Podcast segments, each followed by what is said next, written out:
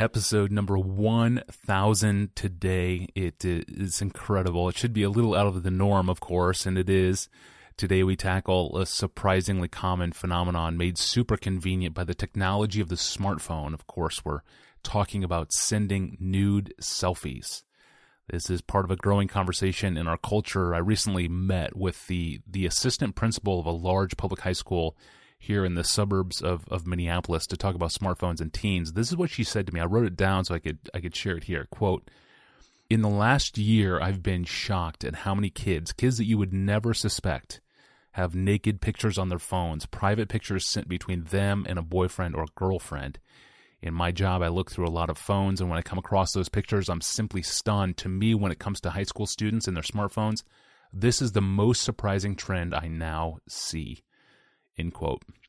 But this is part of a, a much larger phenomenon happening among males specifically who will send unsolicited nude pictures of themselves to girls out of the blue. It's a disturbing new practice now well documented by journalist Nancy Jo Sales in her eye opening book, American Girls, Social Media, and the Secret Lives of Teenagers. It's a troubling book, too, and a wake up call for any parent with a daughter who has a smartphone. I say all of this to introduce today's question, which comes to us from a 20 something listener named Lily.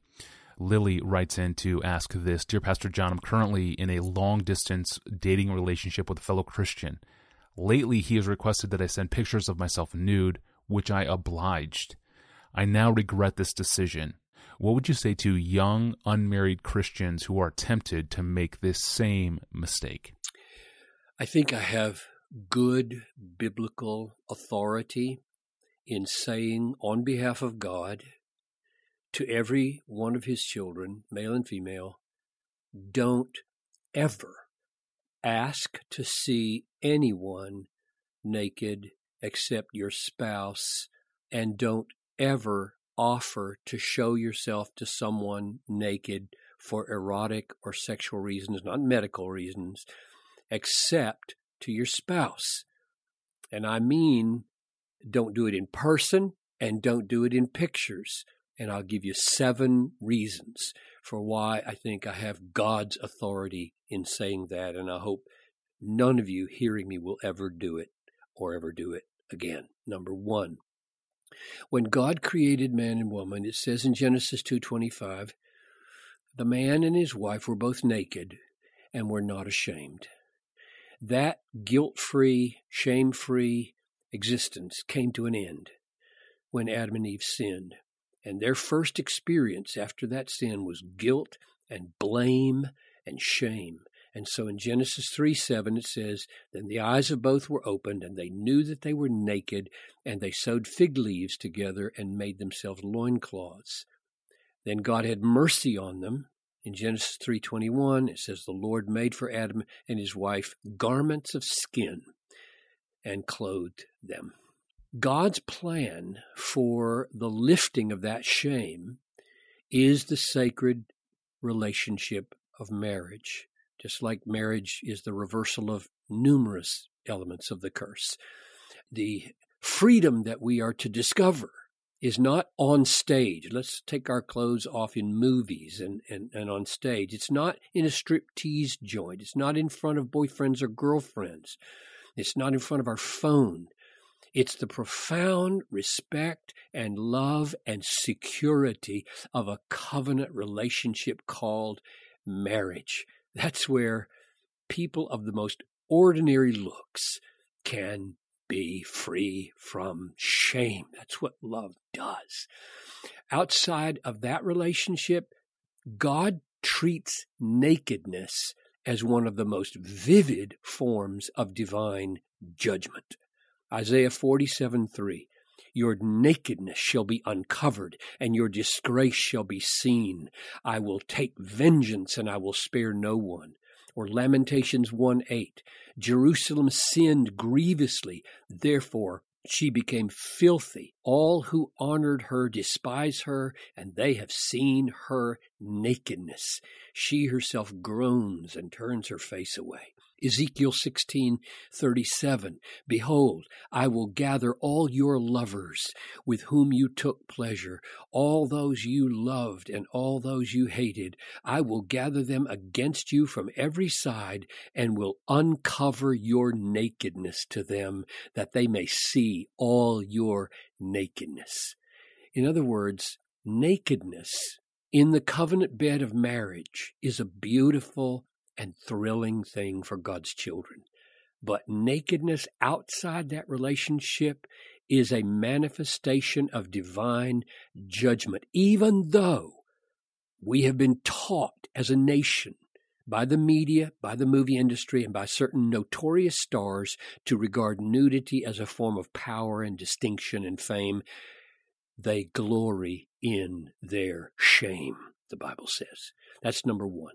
Number two, it follows from this, this understanding of nakedness and, and clothing, that the Apostle Paul would say, women should adorn themselves in respectable apparel with modesty and self control, with what is proper for women who profess godliness. Now, all three of those words, kosmio, respectable, idus, modesty, sophrosunes, self control. All of those three words, interestingly, have the connotation of thoughtful, serious use of a woman's mind as to how to make her clothing speak about her godliness. Every woman should ask that question. How is what I wear and not wear speaking about my godliness? Her reverence for God and her own body as a gift of God intended to be used to show his value to her. Clothing is not a matter of indifference in God's economy. It speaks about a woman's and a man's view of God and her own commitments to God and joy in God and her freedom from the manipulative maneuvers of men to get what they want. That's number two. Number three, Paul assumes in 1 Corinthians 12:23 that we take special care in covering the most intimate parts of our body. He says, on those parts of the body that we think less honorable, we bestow greater honor, and our unpresentable parts are treated with greater modesty, which our more presentable parts do not require. That's part of the way God has helped us live with the consequences of the fall in this sinful world. Number four, Paul tells Timothy, and by implication other young men, do not rebuke an older man, but encourage him as you would a father, younger men as brothers, treat younger men as brothers, older women as mothers, and here's the key one treat younger women as sisters in all purity. Now, what does that mean? Treat younger women as sisters in all purity. It means until a man is married, he should let his proper treatment of his sister, his real sister, dictate the purity of his behavior with his girlfriend. Another way to put it would be this view the temptation to ask for nude pictures the same way you would view the temptation of incest.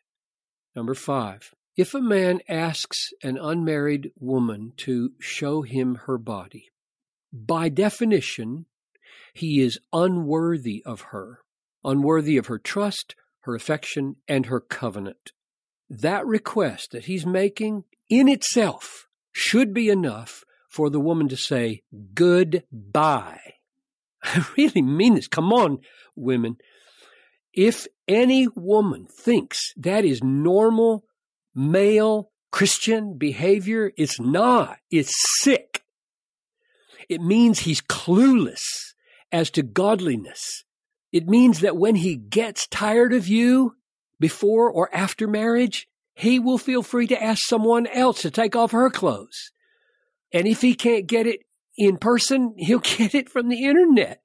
And you will have told him it's okay because you cooperated before marriage, not just in marriage. So just settle it. If he asks, he's unworthy. Period. It's over. Number six, In the Song of Solomon, which exults in nudity between a married man and woman, it says more than once, I adjure you, O daughters of Jerusalem, by the gazelles or the does of the field, that you not stir up or awaken love until it pleases. That's exactly what sexually erotic pictures do that we're not supposed to do. They stir up desire that cannot be lawfully satisfied, which means they will lead to masturbation or to fornication.